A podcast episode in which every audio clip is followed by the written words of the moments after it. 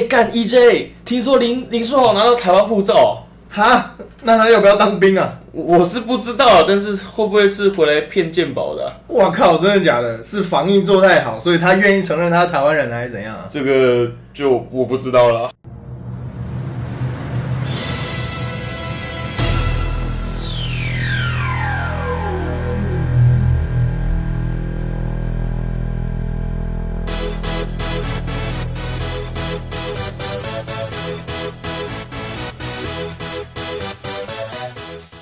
欢迎各位收听第16集的中场休息，我是 Peter， 我是 EJ。那今天我们要聊的主题是就像刚我们前面有提到的林书豪，我们要做了一个微剧场。对啊，讲到林书豪，就是他最近比较热门讨论的话题，就是他拿到了中华民国的护照。对，他在这个台北市议员钟小平议员的奔走之下。所以拿到了这个中华民国的护照，那不意外啊，再次引爆话题，因为他每次其实每一年来到台湾都有很多很多的话题可以讨论，然后一如以往啊，就是这一次因为又是跟国籍有关系，所以无论蓝的啊、绿的啊，然后两派的网友、两派的人马就又吵起来。对啊，而且我还发现到，就是不只是网络上的乡民可能会很热烈讨论，连台湾平常不太关心运动的新闻台啊，就是各自风向都不一样。而且其实从最一开始新闻出来的时候啊，可能网友、可能这个听众没发现，但其实你仔细去看那些发文的记者，通通都不是体育线啊，都是政治线。没错，没错，党政的。对啊，我还就是有些比较好笑的消息，就是有某个新闻台的记者跑去问棒球线的。前辈说：“哎、欸，你认识林书豪吗？要不要发表一些感想？”他是问那个知名的棒球球评曾公曾文成，问他说：“谈一下林书豪，好那个戏。”曾公人家讲棒球的，曾公说：“我跟宋家豪比较熟啊，张志豪我也略懂。”这跟以前那个张建明、王建明、江建明那一堆建明 S 的时候异曲同工。没错，没错。反正扯到建明就是棒球了，对不对？然后现在扯有豪字的都是棒球。没错，没错。好了，那讲到林书豪，媒体总是又爱又恨，一面渴望他就是带来，回到台湾的时候给我们话题性，或是在创上表现，就是让我们有可以好的关注点。然后可是我们又很讨厌什么林书豪的。豪小杯作文大赛，对，我们以前都会戏称豪小杯作文大赛，就是他可能怒得2分，自抄一节，然后也要写得天花乱坠这样。这个当然大家都会骂记者说这种造神文啊，或者是那种明明就是像刚刚讲怒砍2分这种有点讽刺的梗，其实那个是中国大陆传过来的，不过我们就概括承认没关系，因为其实也是有台湾媒体有在用，也是有啦。但是坦白讲啊，这个一个就好，就算他打得很好，林书豪当年在 Lin sanity 的时候表现当然很好，没错。然后，但是我们要产出那么多则的新闻，本来就是有一些地方就是要凑嘛，就是要尽量用更冷门的观点，要冷门的数据去呈现，不然讲白了就是填版面。所以大家也不要怪记者。其实我觉得蛮有趣啊，就是记者写归记者写，那但是网络上的网友们也是会自己会去看说，哪一个记者写比较浮夸、啊？对啊，或还有我看过 YouTube 上面有一个影片很有趣，还是。记录了林书豪去年总冠军赛的 highlight， 你有看过那个影片吗？有兴趣的听众，你可以上网 Google 一下，或是我们中场休息改天帮大家分享一下。还有就是呢，林书豪运球运过半场，拉袖套，然后传球一个挡拆，然后再接回来，然后拉袖套，然后这个 highlight 就1分钟。他当然就几乎没上场，那也没办法。对，因为他就不是暴龙 rotate 里面的。选手，那没办法，就是好玩啊。对，那 EJ 你要不要分享一下你的豪小杯作文大赛？你最印象深刻的是什么？哇塞，因为不过我也要感谢林书豪了，感恩书豪，赞叹书豪。对，因为这个以前我在某报的时候，就是台湾4大报之一，然后是纸本报纸，我第一次上我的文章能够上到头版哦，就是大家在超商看到的那个头版。不是体育版头版，是真正的上面有印大大字大大的，我刚刚是不是露出了马脚？有印大大的字样，然后的头版，第一次上头版就是靠着林书豪的表现，然后上了2次吧，我记得，有一次还是他凌晨的比赛，然后为了要等他，然后整间报社都在等我那个200字，我就觉得压力超大，很可怕。就是报，因为报社去要印报纸的话，他们跟印刷厂是有签约的，然后但是虽然是都是同一间报社的员工，他们是有加班费的，所以等于说报社花了这么多钱，就等我那个就等我那200字这样。所以你当下，比如说他第4节打完，然后你长官就马上命你说你好了没，你好了没嘛？对，就是一直拼命的轰炸这样。我说好了，马上转的，压力超大。对啊，可是我记得就是有一阵子林书豪那时候可能就是受伤之后，那但是就是相对来说他新闻版面比较少，然后我们就还是必须要想办法产出他的新闻，就要无尽的在网络上或是在球队的官网上面找一些林书豪相关的画面，寻找他的足迹。对对对，然后我印象最深刻的就是他那时候，去年吧，前一季的时候在老鹰队的时候，然后有一个 highlight， 林书豪大概出现了1秒，然后那个1秒。对，就大概出现了1秒，然后我们就是长官也说林书豪有出现啊，我们就想办法带到林书豪这样子。对，他其实以前早在他还在金州勇士的时候就有来过台湾，但是那时候因为默默无闻啊，那大家就比较没有关注，而且据说传闻那个时候大家要跟林书豪讲话，就跟你跟路人讲话是一样的，就是没有人挡你。然后就是也没有弄，因为现在都是大阵仗嘛，都会拉红龙啊，安排采访区域啊。但那个时候就是没有，大家都是很 chill 的在访问这样。然后是后面他隔年就Lin sanity以后，再回来台湾，都大概4、5月嘛的时候都就会就是等于就是媒体都大阵仗啊，然后会有保镖啊、经纪公司啊等等的。但是我也必须说，林书豪真的是一个很家教甚严，而且很 nice 的人，就尽管他已经是这么高规格，然后这么高知名度的 NBA 巨星了，他其实在回答你问题的时候，我印象中我应该提问了有3、4次，有那种有很乱的场面，就那种大家大堆头嘟麦那种场面，也有那种大家坐好好的，就在那个我记得在某个演艺厅吧，就坐好像是他去湖人的那一年。然后也有那种大家隔着喉咙问，我记得我问了3次，他都是对着你的眼睛回答你，然后最后会说谢谢。所以我觉得他这个人是真的真的很好，你很难找到什么理由去讨厌这个人的。当然他后来可能因为他现在在 CBA 的关系，那大家都知道中国就是一个无言论自由的地方了。然后所以我觉得大家也不用把这件事情想得那么严重，因为坦白讲了。就算是好，你如果你今天是台商啊或什么，你在屋檐下就是要低头嘛，没事，你就没有必要那么北吧。就好，你要为了争那一口气，然后被送去新疆劳改嘛，这也没必要吧。我对林书豪的印象是大概也算前年吧，有一次他在花莲的时候办一个就是好小子篮球训练营，那是第1次去东，我有去东台湾，然后那时候是我。算最接近林书豪的一次，然后我对他印象很深刻的是有2件事情，一件事情就是我们在媒体联访的时候，因为很多媒体都有去嘛，还有在地的新闻台也有去，然后因为大家都站在那边，有些人就是为了要躲那个镜头，所以要必须弯下身来，然后书豪就说：“你们这样有点累，不然我坐下来，然后你们坐在地上啊，我请那个人帮我们拿麦克风就好了。”就很贴心这样子。然后另外一个故事就是。因为毕竟他是那个训练营是2天1夜还是3天2夜，我有点忘记了。那因为小朋友是集中住宿的嘛。然后有一次就是小朋友，你们也知道北吧的，晚上半夜不睡觉，喜欢拿他们的那个电话去闹别的房间人的那个电话。怎么？就假如说假如说你我住105，你住103，我105就打电话103，然后一直撩你电话，然后不讲话这样子。这么无聊。对对，小孩就这样嘛，你小时候因为可能他们没有去住过那种地方。对对对，然后反正这件事情就被林书豪知道之后，他隔天就是在结业式前，他就把那几个小孩起来叫起来，说昨天晚上住105号房的小朋友起立。嗯。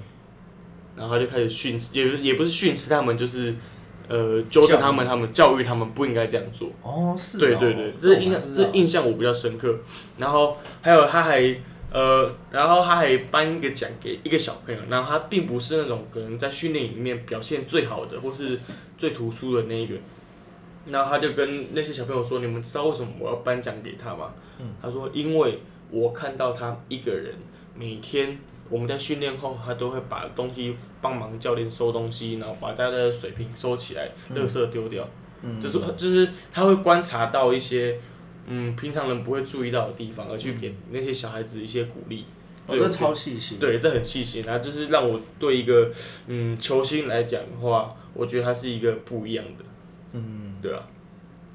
以前他来台湾很多的人都会，因为尤其是电子媒体，因为电子就是指电视啊，因为电视媒体说实在只是要它的画面，没错。那我们平面记者其实会有比较多的，会需要比较多，因为我们要有比较多字数的问题嘛，我们可能要产，他可能今天跑1个小时的活动，我们可能要产出好几千字。嗯，那我们需要的素材就可能会比电子要多啦。嗯，那我觉得林书豪他以前每一次来啊，他尽量都是问好问满。嗯，其实每一次问都问有没有半小时啊，其实都蛮久的。对啊，对啊，开放他训练，因为他每次来大概都训练营嘛，然后那个布道会嘛，大概都这些。布道会就没有开放采访，因为他就是主要就是要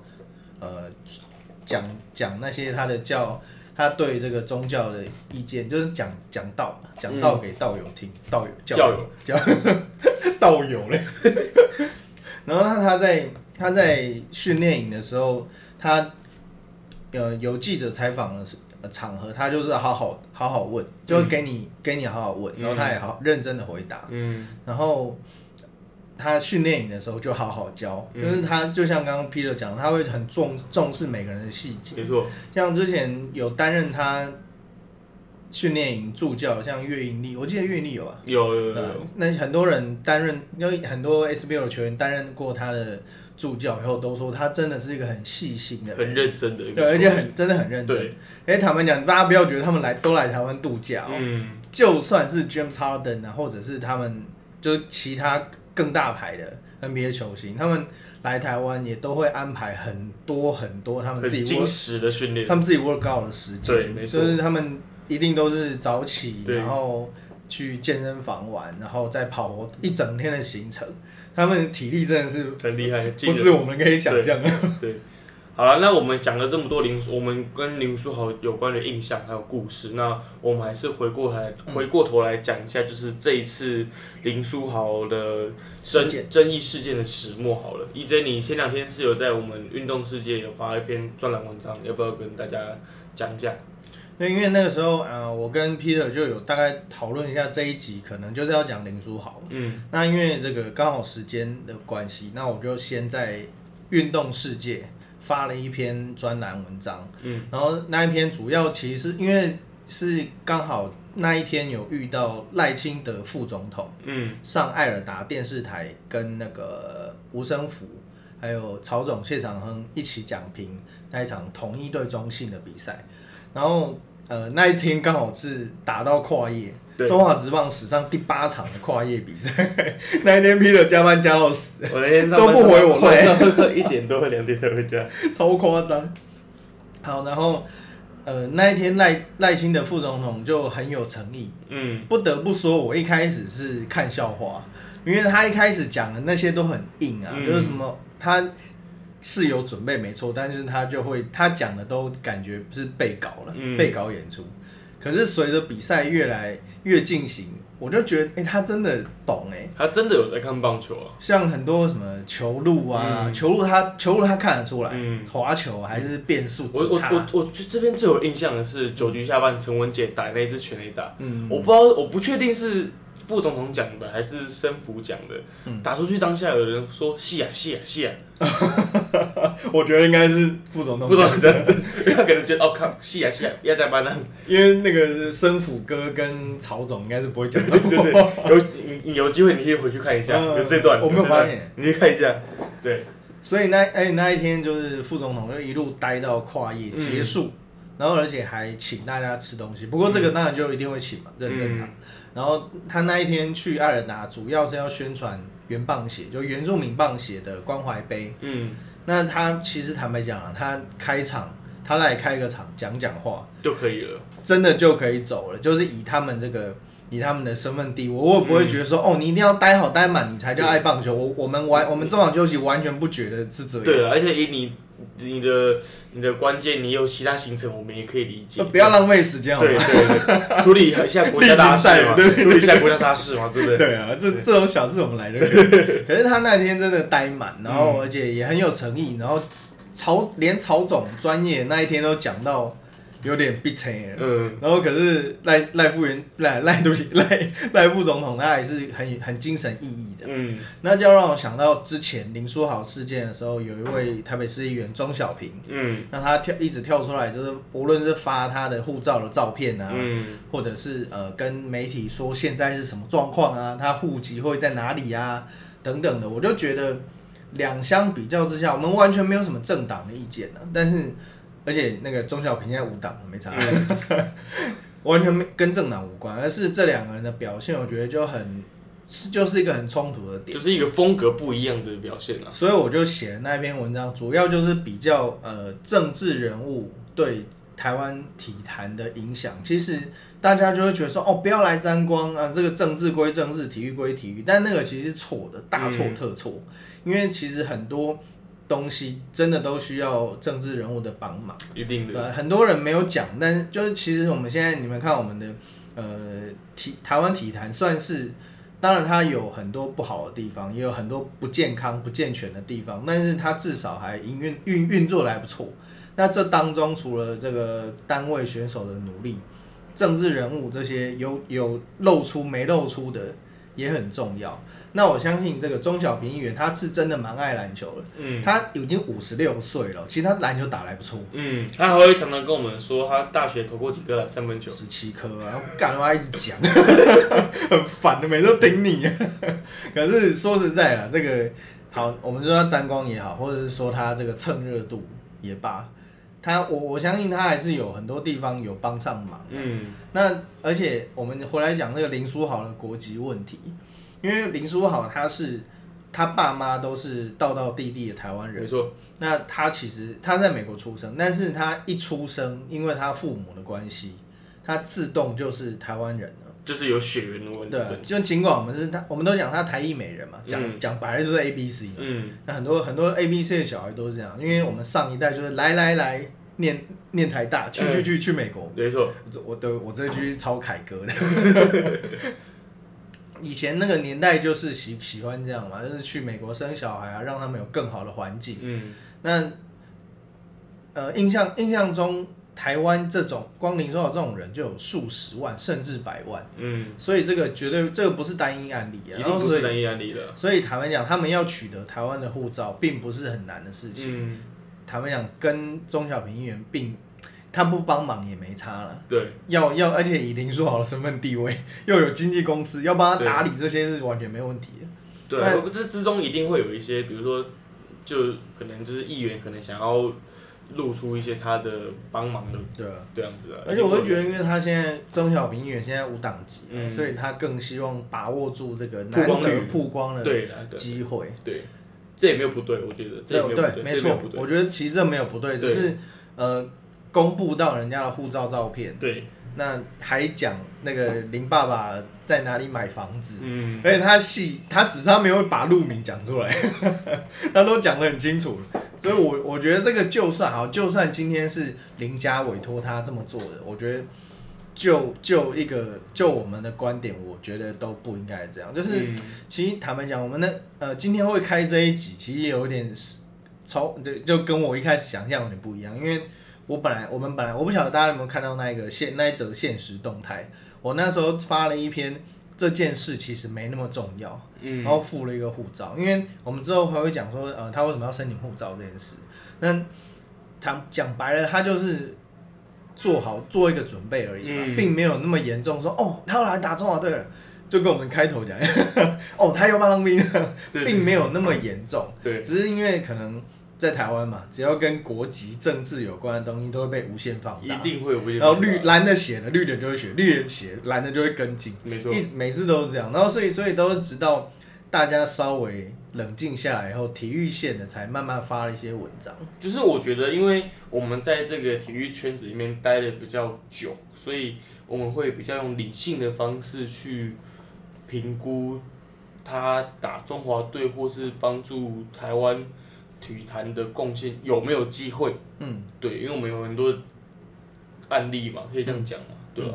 像以前简浩也是透过这种方式拿到护照，然后最后就不用规划嘛。可是因为台湾是16岁，根据 FIBA 规定是要16岁以前就取得护照。嗯，那林书豪显然是没有。对，那他现在拿护照能不能打中华队还不晓得。我必须说，无论是 CBA 还是要打 FIBA 的国际赛，一切都不知道，因为这些规定经常在改。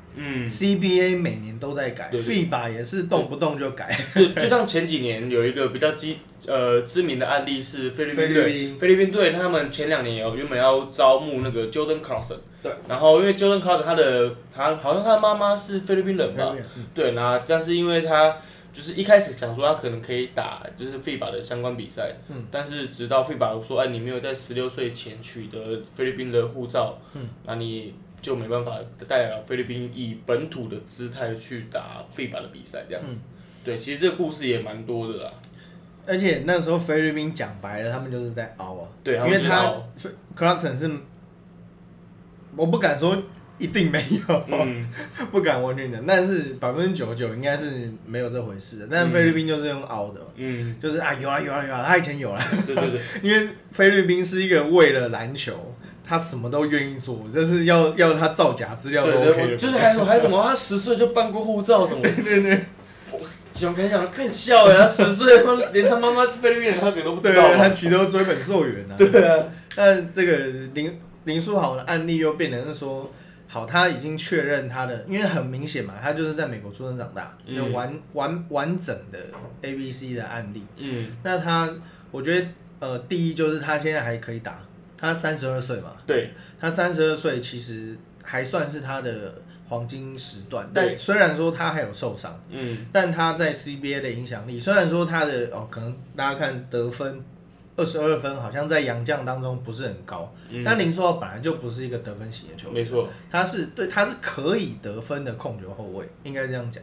甚至他以前在大学的时候是打2号，他是可以得分的，但是他无论是这种场上组织能力啊，组织是他最大的价值，而不是跟那些老外就是来就我就是一场。给你干30分啊，不是，那是不一样，而且他真的在 CBA， 我觉得他妈快被打死了，他每次都会跑很多他受伤的照片，对吧？那回到这个林书豪，因为他在CBA 的状况是如此，那球队当然也希望他能够多一种身份，那如果他能够以台港澳球员的身份加盟的话，球队再找一个洋将，就可以再找一个洋将。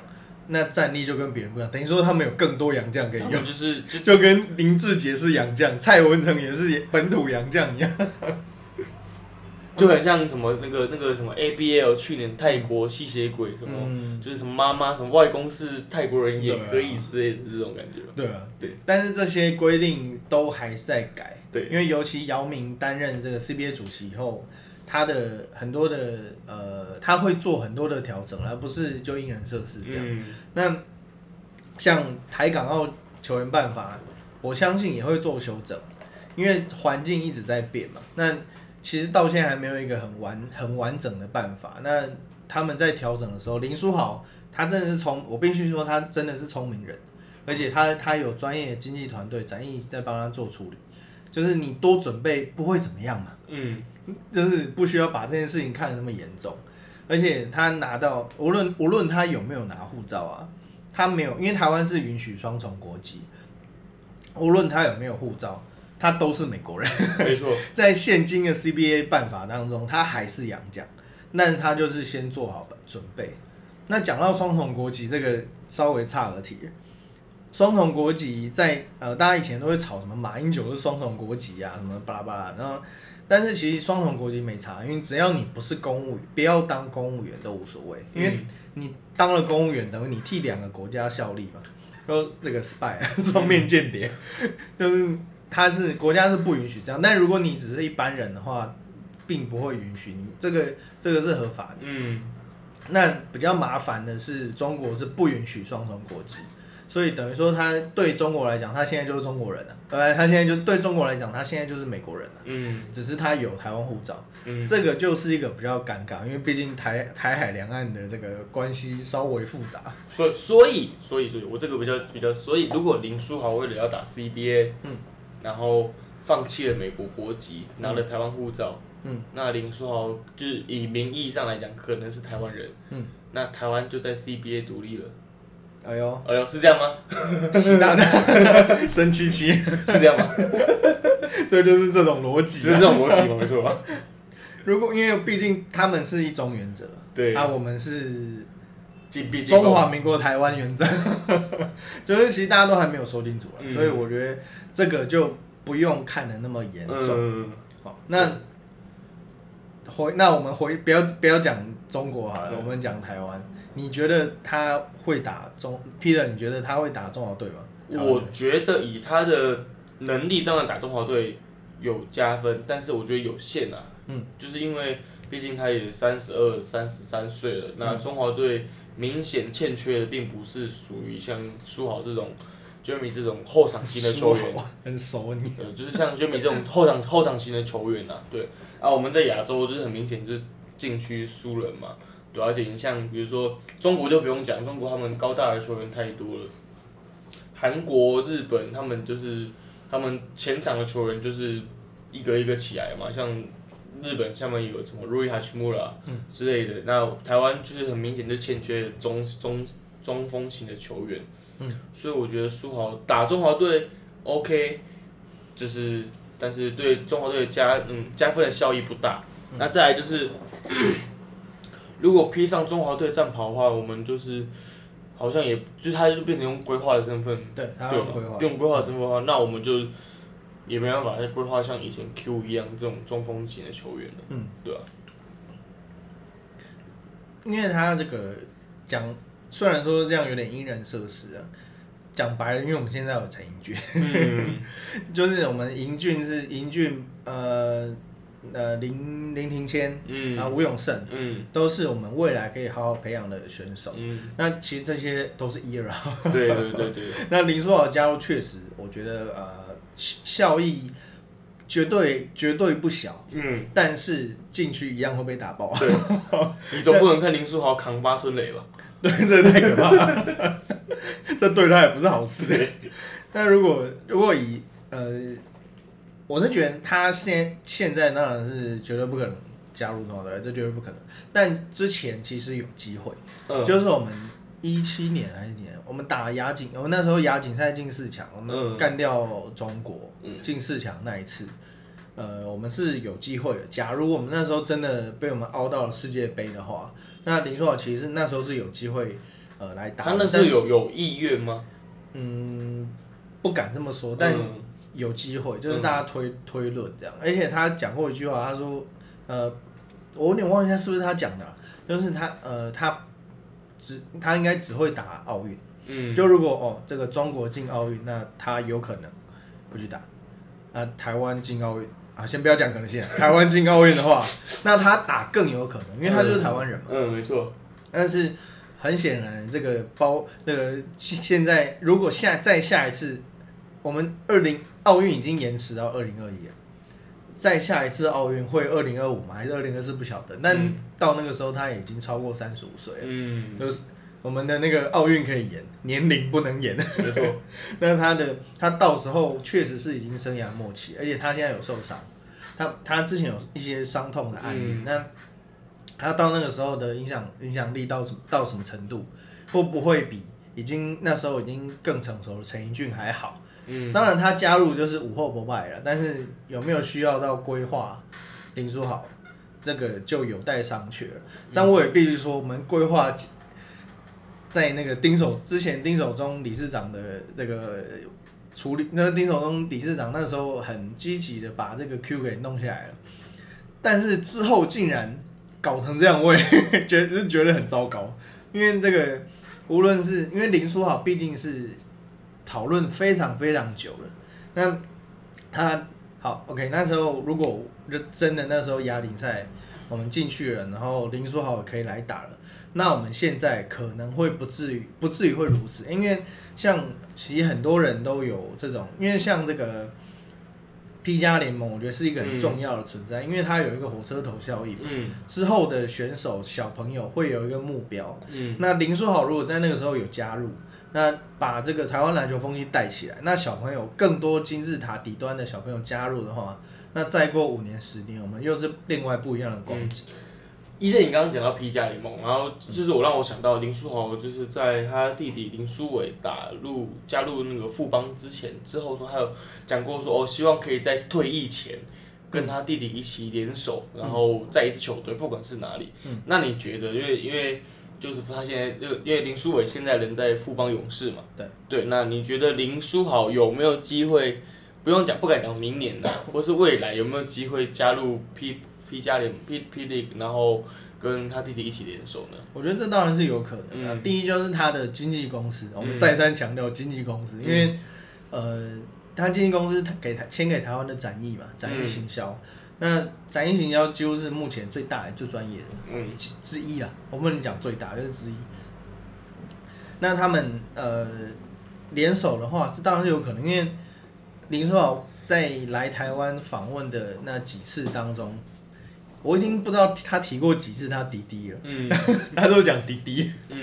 每次我弟弟，他都说这个我的弟弟，他就是因为他们都是教英文。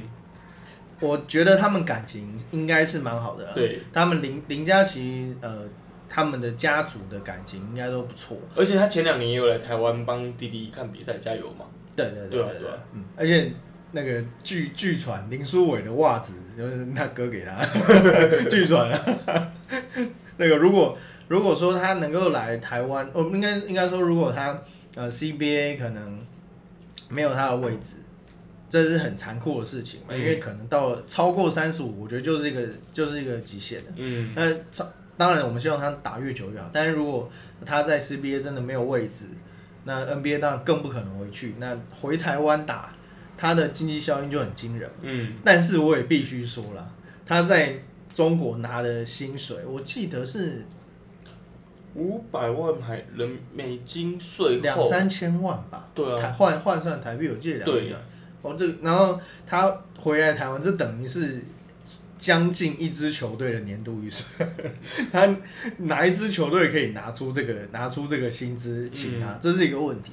那好，他就算他已经生涯末期了，可以打个折，那也是那我觉得要吃掉这支球队3分之1甚至一半的薪水都是很有可能的。那 P 加联盟有没有薪水有没有那个 salary cap， 就是薪资上限的问题？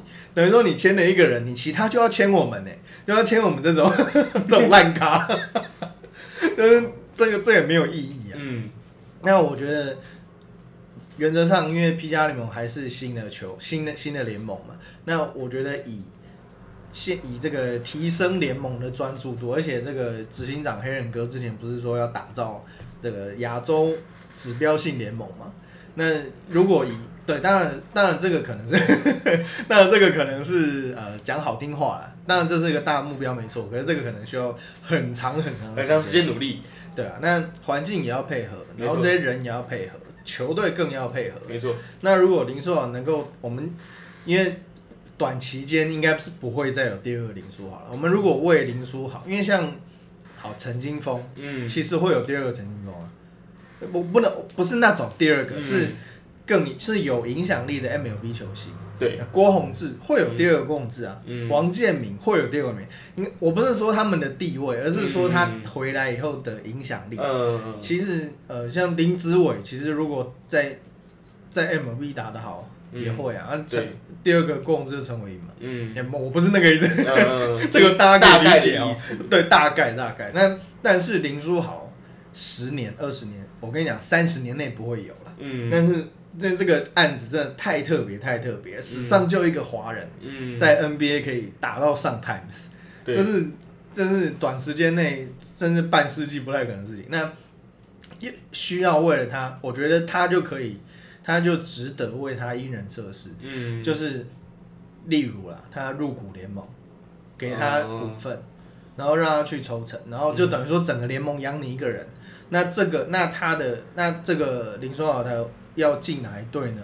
看是 free agent， 看自由球员呢，还是选秀？我个人是觉得选秀很糟糕了。但是无论我是提个举例，但是无论他要用任何的方式回来，我觉得请国请城请联盟之力都要把他签下来。他愿意来的话。因为毕竟他如果真的愿意回来台湾的话，我相信对台湾就是最近几年比较低迷的篮坛士气会是一个取一个很大的作用，强心针的作用吧。我讲白了，以前这个为什么会有豪小杯作文大赛？因为我们以前在写新闻的时候都看得到点阅率嘛。其实只要有林书豪，那个数字就是要么多一个零，要么就是多一倍。可是这个是很现实，就是他就是有这个关注度，而且，以林书豪的例子真的是一个很好的典范，就是他几乎是没有什么缺点嘛。但是对，而且像以前在跑那些采访现场的时候，有林家花园，就是他的粉专嘛，不是他的后援会啊。对，林书豪的后援会叫做林家花园。林家花园是什么人呢？